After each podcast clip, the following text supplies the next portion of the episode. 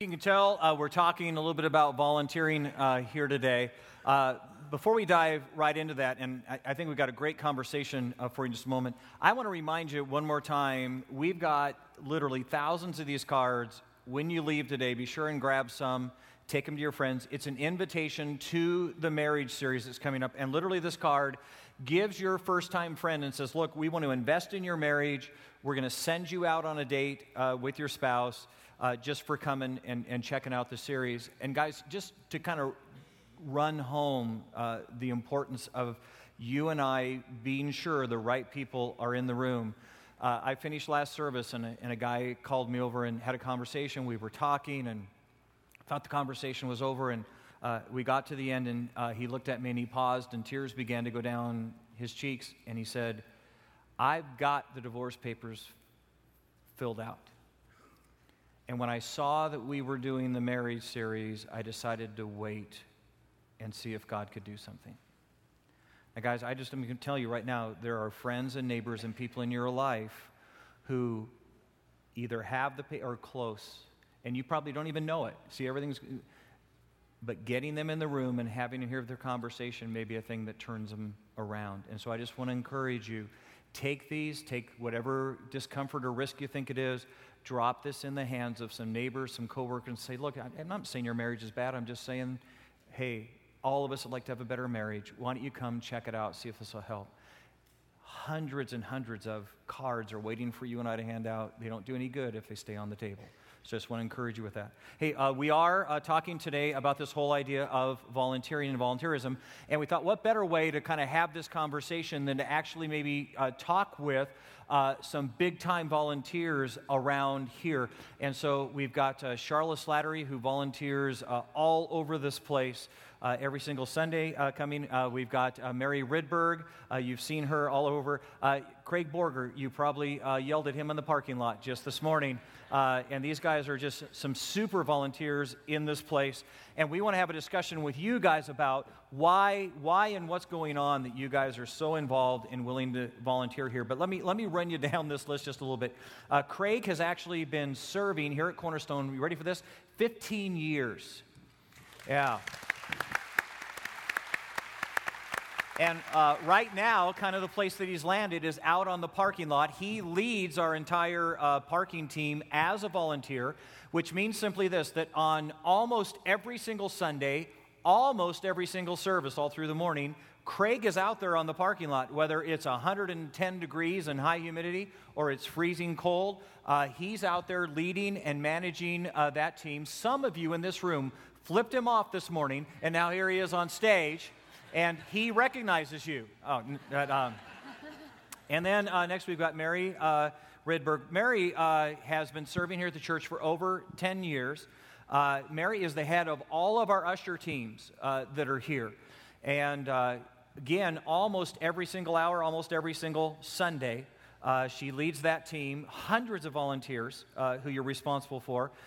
You're part of our prayer team. Here at the church. You do some hospice visits for us here at the church.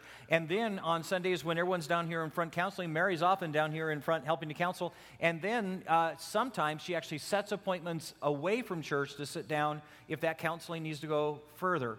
So that's Mary Rydberg on the deal. And then we've got Charlotte Slattery. Charlotte, your husband was supposed to be here today, but he's feigning illness so he could get out of this, right? Okay. Tell him I don't believe it. No, I'm teasing. No, Tom was going to be here too, because the truth is they're almost like this amazing kind of co-serving team around her. Charlotte's been here 16 years. So since the beginning of the church, she's been serving. Yeah. So let me give you a few of the things she's doing right now. She shops, her and her husband shop every single week to buy the inventory for the cafe out there for us. She leads the women's rummage, or helps lead the women's rummage sale. You and Tom do premarital counseling here at the church. You are involved in Second Saturday. You're on the production team, and some people won't recognize you because you're the little gal in the back with the parka on and all the mittens, because you're freezing when the rest of us are hot in this room. You serve sometimes in our infants ministry, and you are highly involved in our missions program here at the church, right? Yep. Charlotte Slattery. Very cool. Okay, so Here's what I want to do. I guarantee you, after I go through a list like that, some of these people, they're going, okay, these people must like not have any friends, and they must be the most bored people in the world. I mean, if they're serving at that level, that capacity, they apparently don't have anything to do. And so they're just doing this because there's nothing better. Talk to us about that for a second. That probably is, that's the farthest thing from the truth. I mean, the reality is a lot of the social aspect in our lives comes from the people that we serve with. A couple of my two longtime friends that I've known ever since I lived in Arizona, I met them serving here at Cornerstone 15 years ago. As far as, you know, the time commitment, you know, it's something you prioritize. After you serve some time, you realize how important it is in life. And there's, just to talk about my team a little bit, there's some people on there that are really committed. There's a handful that work overnight, sometimes even on Saturday nights. Then they come in and serve on Sunday mornings. There's one gentleman that works 6 12-hour shifts, Monday through Saturday. Then he comes in and serves on Sunday morning. Yeah. So if he can find time, I know I can find time. And then, I mean, and you're being a little bit humble about it, I know you're starting up a business. And in the midst of all that's involved, and anyone in here who's ever tried that knows that's a huge time commitment, that's when you actually became super involved in the parking ministry around here. Yeah, the parking ministry became a full-time ministry in 2006. Then a year later, right as the economy tanked, we started our business. So good timing. But nonetheless, yeah, it's been something that was, you know, a priority for me to serve. And then, Mary, I think you've got like 40 children, right? Several of them are right over there. I have 40 children and one grandchild. I have 6 children. Six children. Okay. So you've got 6 children, you've got a grandchild. So none of that keeps you busy. On top of that, you work full time, right? Right. And then you serve here. Right. That's right. But Craig just mentioned it, and for me, it's a priority. For my children, many of them serve with me.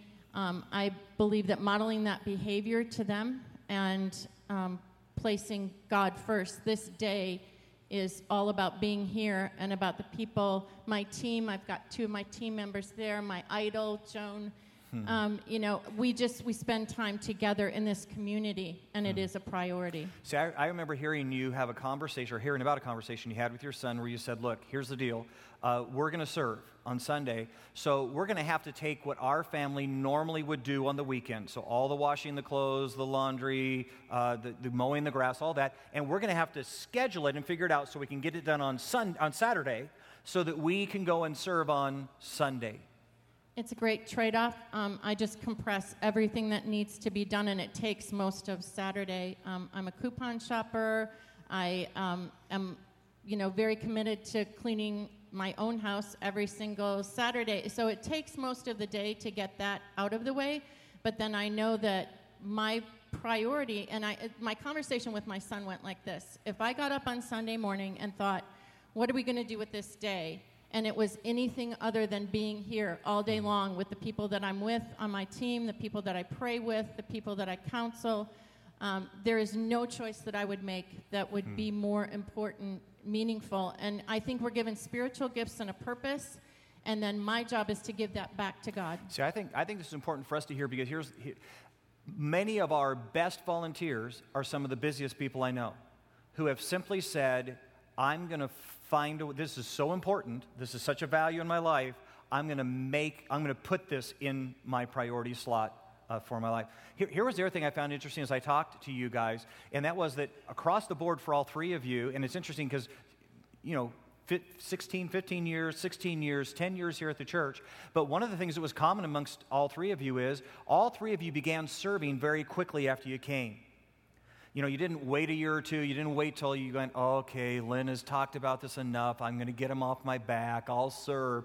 Instead, you guys engaged really quick. How do you think that engaging quick and getting involved here quickly changed your overall Cornerstone experience? What do you think that the value was for you?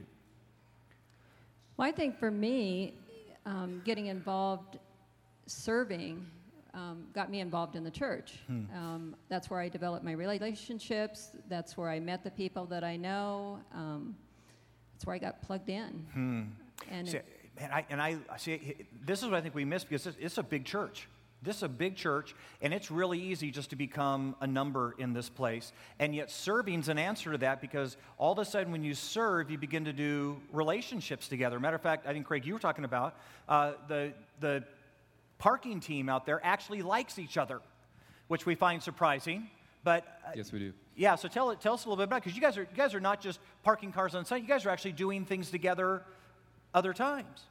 Well, we have the opportunity. Our service runs the majority of the morning, and most of our effort is whenever you guys are coming in and leaving. Whenever you guys are in service, we get to hang out front, have coffee, get to know each other, talk a little more, learn how our weeks went. And then beyond that, we even hang out outside of Sunday mornings. A couple weeks ago, we went go-kart racing together. We watched the Super Bowl at one guy's house this year together. And we always try to, do those things together as a team outside of. I'm just thinking, I want to join your team. I mean, you get to throw rocks at cars on Sunday and go go-kart riding during the week. That's a pretty cool ministry. Thanks for the plug. There you go. So, but here's the part I think is important, is especially for guys, because let's just be honest. Guys don't want to go sit around in bond, sitting in a room, holding hands and singing Kumbaya. That just doesn't work for the guys. But if I can go out and do something, see if I can get my hands dirty, if I can work on something, be part of a team, all of a sudden I find myself having friends that are on that team, and suddenly the big church gets really, really small serving. And I think that's a big deal for us to hear. All right, so here's my next question on the deal. Sometimes, and some of your stories that you guys told me was, the first time you tried this, you didn't necessarily find the right match. That you started to serve somewhere, and you realized this isn't where I belong, and you didn't give up, and you kept looking. So someone talk to that a little bit. Craig's going to do it. Craig's going to talk about it, but he's going to talk about how much he enjoyed being an usher. Yeah, I used to be an usher, but I think I got fired. Actually, you started out, wasn't it, in the high school ministry? Yeah, I was friends with the youth pastor, and he kept nudging me to help out with the high school ministry, and I did so. And then you figured out you didn't like high school kids. They didn't like me. Oh, okay. But, it was something that I did, and I found that I wasn't fully into it. And the opportunity to do the parking ministry came about, and that was something that really just came about, and it was something that was right up my alley. I'm an engineer. So it just was right in line with how God has awkwardly and oddly gifted me to do design out at the parking lot and mess around with the cones and the signs and all that stuff. So when I made the switch, I was much happier. That's the thing I want to say, is that if you do service and you don't like it, just change. There's other opportunities. So you were kind of saying one of the other services, being on the parking lot is like a huge erector set, and you just move the cones all around and confuse the parking people every Sunday. There you go. Yeah, we do that on purpose. And then, Charlotte, I think you had actually volunteered completely. We kept shutting down the ministries on you. Every ministry you volunteered for, we closed, and you kept having to find other ministries, right? Yes, I did take it personally for a little while, but no. That's the great thing about Cornerstone, is that there's always an opportunity. You can always find someplace, something that fits your time schedule, your giftedness. There's just so many opportunities and such a need that it's just real easy to do.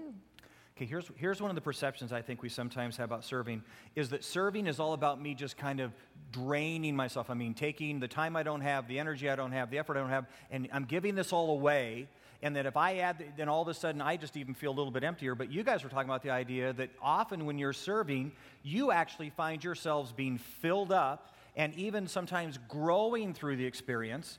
And I know one of the things we were saying was, sometimes you're counseling somebody, Mary, and someone asks you, and you go, I know that's in the Bible somewhere, so now you're at home looking for that verse, and you're getting that much further along in your own personal study.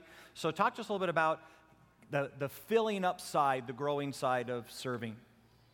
The filling up side and the growing side of serving is innate to service.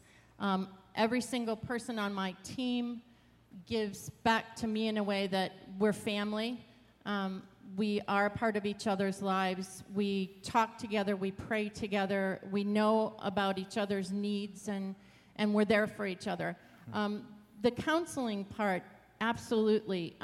I work in a job that's very demanding, but it's in the secular world. And so when I walk through these doors and I'm able to spend all of this day pouring back into people who actually give to me in the process and fulfill my need for serving in that way, I feel that I get so much back. And I also feel as though it propels us into, Marty Sawyers was just saying to me, Mary, what do you do to fill yourself back up? And what I do is spend more time here. It's just a domino effect of the process. And so the mine is my spiritual spa day, and I come and fill myself that way. And the women's ministry, I mean, the more you are engaged and you feel that this is your purpose, the more purpose comes just innately into your life. See, I think part of what we're hearing is that if you're serving in the wrong place, it's just going to be a drag. But if you find that place, if you find what God made you for, wired you for, all of a sudden this becomes exciting. And you want to be here, and you want to be part, and you go, I can't even imagine missing this. And suddenly there's something really, really cool about serving in the body of Christ. Now, one of the other things, too, and we'll finish with this, we've talked the other hours about this idea that we've created a church where it's okay to bring your friend. It's okay to bring somebody who's far from God and let them come to this place. And that often what happens on this campus, if you stop and think about it, they literally meet hundreds of our volunteers long before they ever meet our staff, long before they ever meet me. And so all of a sudden on Sunday, there's this opportunity to be a little bit of Jesus to some people who are trying to figure out Jesus. So talk to us a little bit about that. Well, I think that as people come in, we want to make them feel welcome. We want to be the people that smile at them, that let them know that we really do care that they're here. And just, I mean, they have so many opportunities to go do other things on Sunday, that if they come here, we want them to know that we appreciate the time that they've taken, that we appreciate them being here.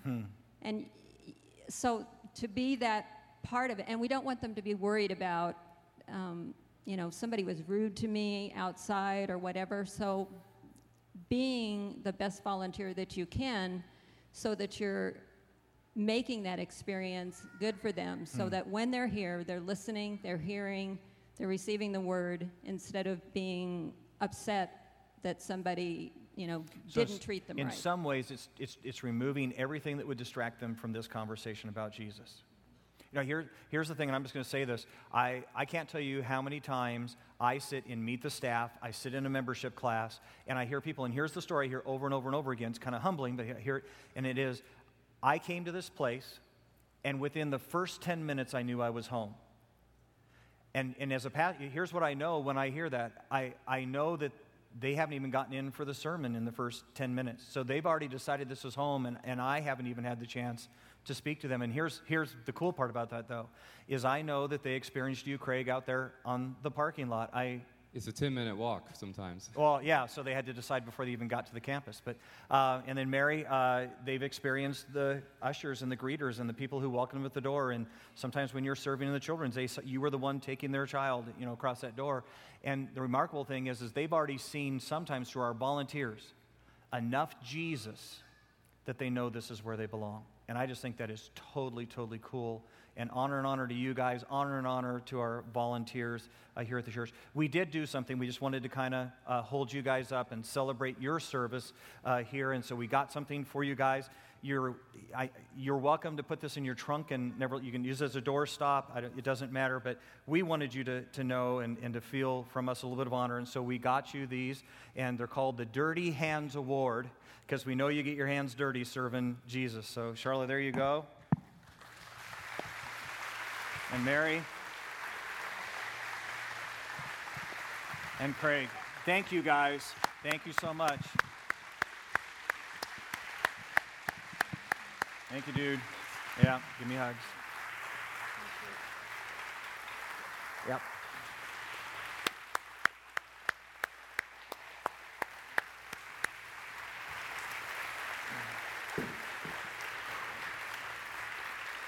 Okay, so let's just we don't have long, but I want to take a few minutes together, and I want us to just kind of finish this conversation about serving. And here's my best guess, guys. There are some of us in this room who serve.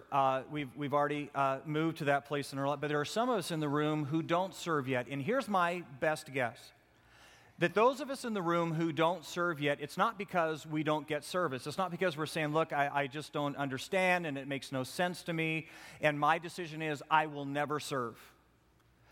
I think it's much more likely in this room that the vast, vast majority of people go, no, I do get it, and I do understand, and I do get that this is important, but what you're not understanding is I have got life coming at me full speed. I've got the kids to raise, and right now we're going through a moment with one of them, and there's the stuff that's going on at work, and there's just a season at work right now where it just seems like work is never done. I'm trying to be a good spouse. I'm trying to get my kids to soccer practice every single. And here's the deal: it's serving is on my list. It's on my list. It's just it's number 12 on my list. And if you knew my life right now, I'm lucky. I'm lucky in any given week to get to number 7 on my list. So I'm going to get there. I mean, there's going to be a moment. Things have got to level out eventually. And some point, at some time, my desire and my hope is, and I'm going to get to number 12, and it's going to be a part of my life. But right now, there's just no way I'm getting to number 12. And I get it. I understand the conversation. Here's my hope. My hope is that some of us today will decide to move serving up the list. Because truth be told, as long as serving stays at number 12, in all likelihood, we may spend a lifetime and never get to service. And that today you and I walk out with a newfound priority, and the thing says, look, it's not that everything else on my list, the 1 through 11, wasn't good, wasn't important. It's just, I just have come to a new place of understanding that serving has got to find a new home on the list. And I've got to do what Mary Rydberg did and just said, look, I'm going to carve out the time, and I'm going to readjust, and I'm going to reallocate, and I'm going to make this part of my life. Matter of fact, it's interesting because Jesus is having this very same conversation with his disciples. He's talking about the priority and the urgency of serving one another. Matter of fact, grab your Bibles and go with me to John chapter 13, and we'll just kind of peek midstream into this conversation that Jesus is having. John chapter 13. If you're not real familiar, if you go to the back of your Bible and work to the left, you're going to find this book of John chapter 13. We're going to start in the first verse. Jesus is pretty much at the end of his ministry, so think about the moment here. He knows he's going to the cross in just a few hours. He's having those last, most important conversations with his disciples, and isn't it interesting that in those last, most important conversations, the things he wants them to remember from now on, he chooses as one of those primary topics this conversation about the importance of serving one another. So here it is. It's John chapter 13, starting in verse 1. Some of you will recognize the story as we get in. Here it goes. John chapter 13, verse 1. It was just before the Passover feast. Jesus knew that the time had come for him to leave this world and to go to the Father. Having loved his own who were in the world, he now showed them, ready? He now showed them the full extent of his love. Guess how he's going to do that? Serving. The evening meal was being served, and the devil had already prompted Judas Iscariot, son of Simon, to betray Jesus. Jesus knew that the Father had put all things under his power, and that he had come from God and was returning to God. So he got up from the meal, took off his outer clothing, and wrapped a towel around his waist. And after that, he poured water into a basin and began to wash his disciples' feet, drying them with the towel that had been wrapped around them. Guys, you just need to know, this is crazy. And if you had been a first century Christian hearing this story, you would have said, that is off the hook. This would be equivalent to if the president of the company that you worked for came to your house one evening for dinner. And when dinner was coming to a close, he looked and he said, look, here's the deal. We just want you to know we so deeply appreciate you, and we so hold you in high regard, as one of our, I just wanted to do a gesture to let you know that. Could I clean your toilet? And you'd be going, whoa, no, you know, that feels a little weird. No, you know, thank you. That was right, but because, you ready for this? In the first century, there was no household chore lower than washing the feet. And you just need to know that as this story unfolds, as this moment happens in front of the disciples, their jaws are dropping, and everything within them wants to run over to Jesus and say, get up. That job is beneath us, but surely you. This is so uncomfortable.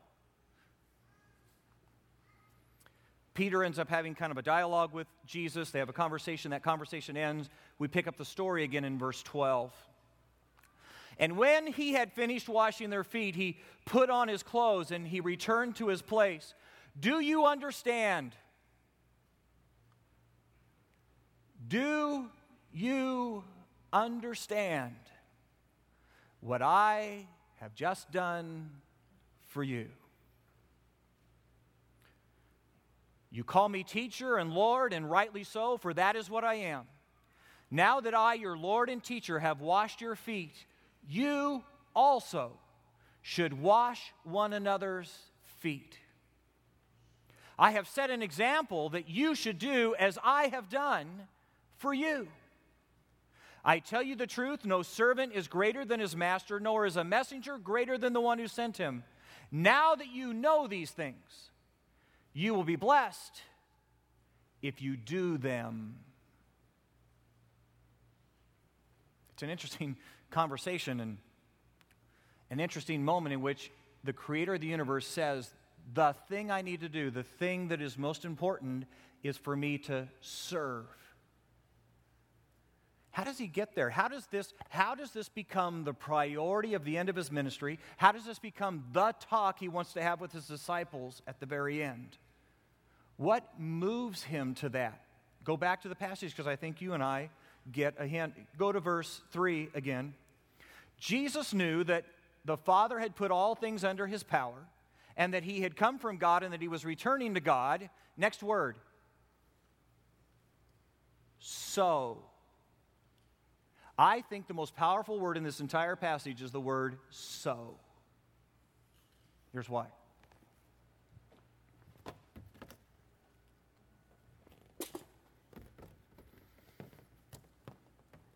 There are certain things that happen on the other side of so. In other words, I figure something out, I realize something, I come to a greater understanding, so my life changes.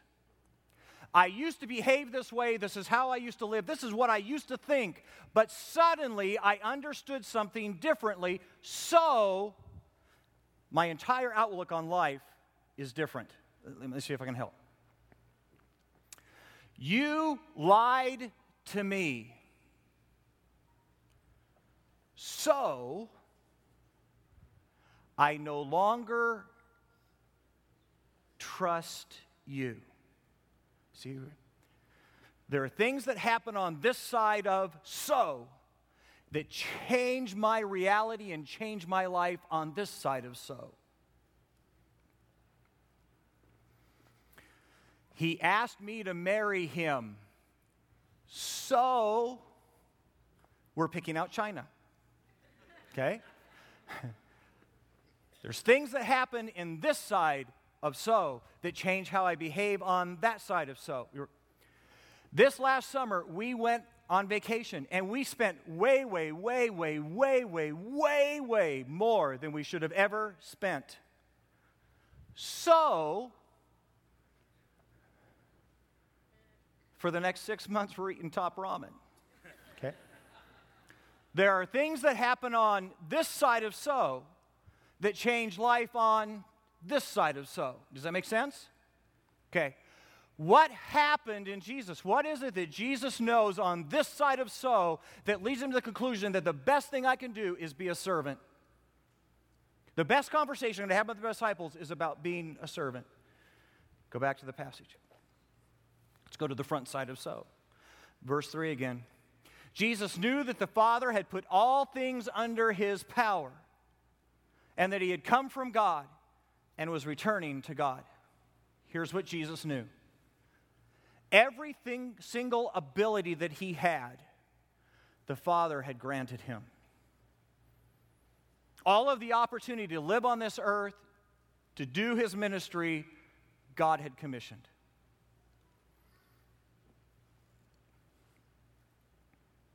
All of it, you ready for this?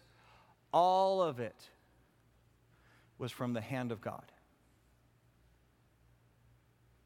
So, in Jesus' mind, the most logical thing to do with all that power, do with all that authority, was serve. Second phrase, and he knew he was going back to the Father. That he was going to stand in front of his Father and say, okay, you gave me unbelievable opportunity. You gave me authority. You gave me 12 disciples to work with. You gave me the opportunity to go and preach and do the message. And that he would give an account, that he would tell the Father, this is what I did with what you gave to me, the ministry that you gave me to do. And knowing that he would go before the Father, so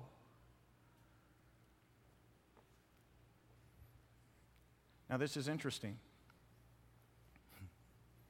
because every one of us in this room has to make that same decision about so.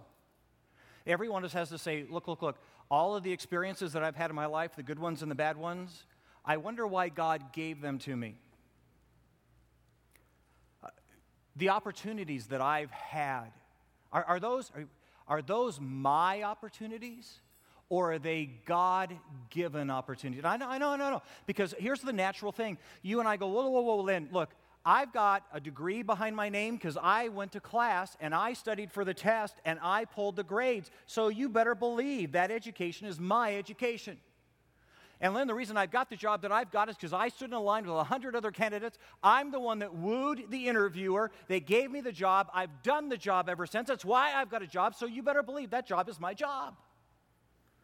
And the reason I've got the house that I've got for a house is because I pay the mortgage on it every single month. So you better believe that's my house.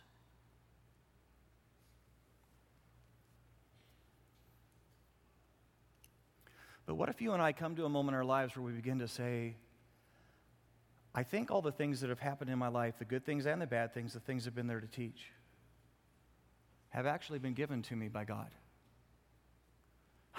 I think the opportunities that I've had, that others have never even dreamed, the things that I think God gave that to me, and the capacity to work and maybe even my personality, the fact that I can add numbers in my head and other people all have to write it down, which means you're weird, by the way, if you can do that. But I think maybe God gave me that ability. And I think maybe even the parts of my personality, and I'm winsome, and I seem to have a way and a rapport with people, I think God gave me that. And some of us who think linear and understand and can roll 3D things around, that's yours? Or did God give you that? And so here's the thing.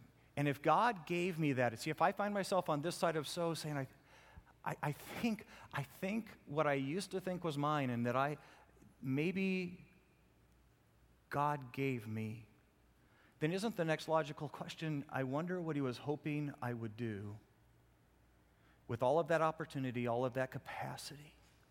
Is it possible that all of that was just for my glory and for my comfort and for my success? And Jesus says, no. The most logical thing to do, once I realize that God gave me the opportunity and the capacity, and once I realize that someday I go to God and explain what I did with all that he gave to me, is to serve.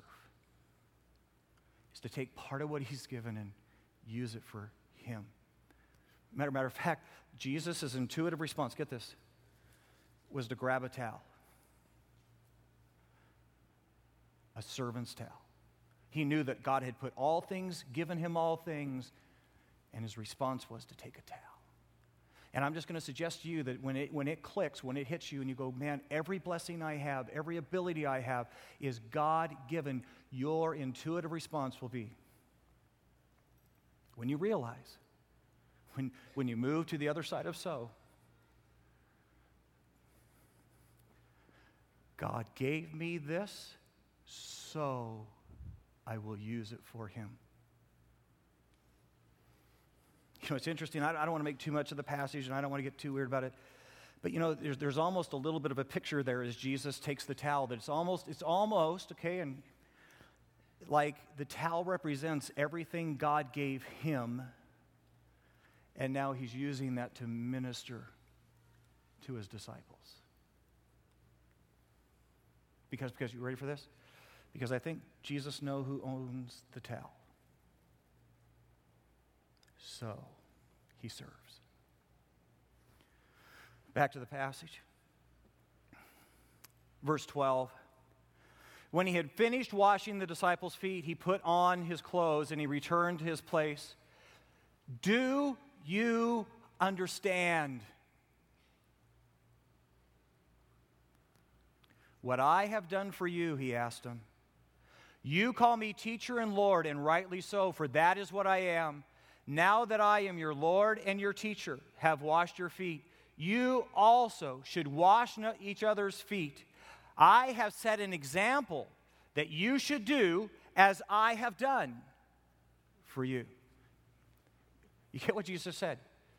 I'm simply asking you to do what I did. I'm simply asking you to imitate me. Right? I'm asking you to be a little Jesus. I'm just asking you to take what God gave you and use it to serve. And I in that moment, guys, here's what you got to get. When you and I serve, we look more like Jesus Christ than any other moment of our lives when we have a towel in our hands. And Jesus in the moment says, look, here's what I'm asking. I'm simply saying, would you be me in a world that needs to see me? And if you take that on, you'll have a towel in your hands. I'm at Haruma this last year, and great trip. Matter of fact, if you would have asked me, I would have said best trip to Kenya that I've done. Gone there three times now. Best trip. And here's what I would have said to you initially. I would have said, I think the best part was the pastors' conference, because this year, for the first time, I got a chance to go talk to Kenyan pastors and just talk about leadership principles. And I'm just going to say, I had a blast, because we're sitting there, and you watched his eyes lit up, and pastors started clicking. And I thought, wow, you know, what a cool use of my time. And I love talking about leadership. And I thought, boy, if there was ever a time when I was going to make a difference in Kenya, I bet it was the leadership conference. And I felt that way all the way up until the day we were getting ready to come home. And Mama straightened me out. One of the other things that we did, kind of the ancillary thing if you had asked me, is the dorm that we're building over there. How they do their construction is they put up like hundreds of these sticks, these just like wooden poles. And then on the top of them, they use these poles to kind of hold like little metal plates in place. Okay, so picture this, hundreds of poles just wedged up holding little plates in place, and then they pour concrete on top of that. And they let the concrete set, and now it was time to take the poles down. And Mama comes to us and says, hey, why don't you guys take the poles down? It'll save us, you know, the labor on that. Take the poles down. So we get out there, and sure enough, and I mean, on the first one, we're like, because you're afraid, the whole ceiling comes down on you. And we realized after a little while that wasn't true. It was just the opposite. The ceiling had kind of glued to the panel, and you weren't going to get those things down being delicate. So now we've got homemade crowbars. And these things are like 40, 45 pounds apiece, and you're trying to knock these things loose on the top. I'm old. So I'm telling you, like 3 swings. And I'm going, when's lunch? And so we, for a couple days, we're doing this. And I'm going to be honest, we're sitting at break, and I'm looking at the guys, and I'm going, what if we were to hire a couple Kenyans to do this for us? You know? and we're chewing on concrete, and it's just, and you're pulling it down, and I can't even, just, nasty. We get to the last day, and as we're getting ready to leave, Mama's standing up in front of those children, and here's what she says to the children. I now know that Papa Lynn loves my children because he took the poles down in the dorm. And see, she'd been with me at this pastor's retreat. She'd heard all the incredible things I'd said.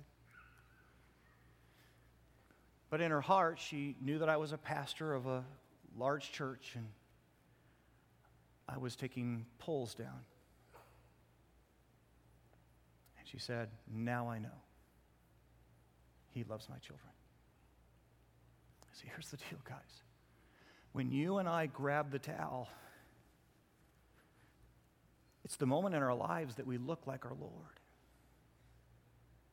And guys, I'm just going to say, and guys, if there was ever a generation, if there was ever a time when this was key, it's this generation. I mean, do you guys hear the conversation that's going on in TV? Do you hear what our young people are talking about? And it's all about serving. It's all about being in a broken world and trying to fix it. And so we're buying Tom's shoes, and we're giving someone in Africa Tom's shoes, and we're buying bottles of water, and we're digging wells and things. But guys, stop. If you listen closely, isn't the conversation, where's Jesus?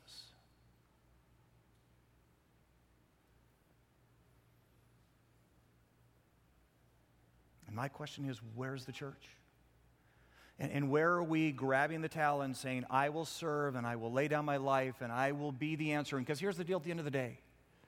In the midst of handing children shoes and digging wells, you and I also have a story of a Savior that's got to go along with this.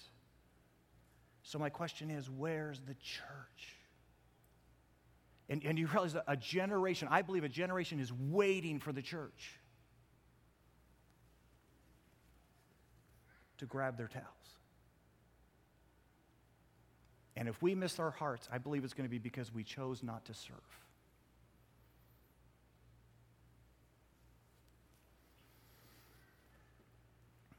Last part of the passage, verse 16. I tell you the truth, no servant is greater than his master, nor is a messenger greater than the one who sent him. Now that you know these things, you will be blessed if you do them. Do them. If you take number 12 and make it number 2 or 3 in your life, so that you know it gets done, so you know that it happens, that there's some expression of you being like Jesus and serving.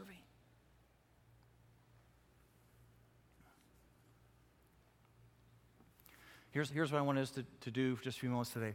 There are plenty of Christians who serve in our church. You do that. And here's one of the identifying markers of serving. You always get your hands dirty when you serve. I mean, think about it. Even Jesus, as he's bowing over and taking care of the disciples, he's sticking his hands in toe jam water. You can't serve and not get your hands dirty. You can't serve and not get a little sweaty on the parking lot. You can't serve and not run into a couple diapers in the nursery. You can't serve and not have some high schooler in the middle of the night doing burping contests. You can't serve and not be just a little uncomfortable. It's just what it is. Your hands will get dirty if you serve. And you and I, this room, we've got dirty hands people all over this room, people who've already answered the call to serve. So here's how I thought we'd end our time. I'm going to ask the band to come back out. They're going to play. And I'm just going to ask every single dirty hand Christian in the room, every single person here who says, look, I serve. I'm going to ask you to get up out of your seat. And if you look, you can see there's whiteboards all around. And in front of those whiteboards, we've put little pads. And you stick your hand in the pad. And if you got a big hand like mine, you're going to have to work it around a little bit. And then I want you to take your hand and put it on the board and say, I'm a dirty hand, follower of Christ. I choose to serve. I serve. And it's just our way of honoring you. It's our way of just kind of restating our commitment to getting our hands dirty for our Lord. Now, there's little things there you can wipe your hand off when you're done if you want to do that. You know, if it was me, I'd leave it on my hand. I'd want to go home and have my kids go, Dad, what's on your hand? Mom, what's that? And go, I'm a dirty-handed follower of Christ. I get my hands dirty serving Jesus because we all should. I think it's a good testimony. Let's pray. Hey, dear Lord Jesus, thank you. Thank you in this room for the dirty-handed followers of Jesus, for those who have come to a moment in their life and have moved to the other side of so and said, you know, if all of my ability and my capacity and the opportunities of my life, those really are a gift from God. If they don't ultimately belong to me, they belong to Him, then serving is the right answer. And they've chosen. They've just simply said, I choose to do what my Lord did. I'm going to get down on my knees and I'm going to grab my towel and I'm going to have some expression in my life where people see more of Jesus than they do of me. And if that's knocking down sticks in Kenya or serving in a parking lot or greeting people at church, I don't care. I just want people to see Jesus all over me. God, bless these who serve. Thank you for these who've answered the call. In your precious name, amen.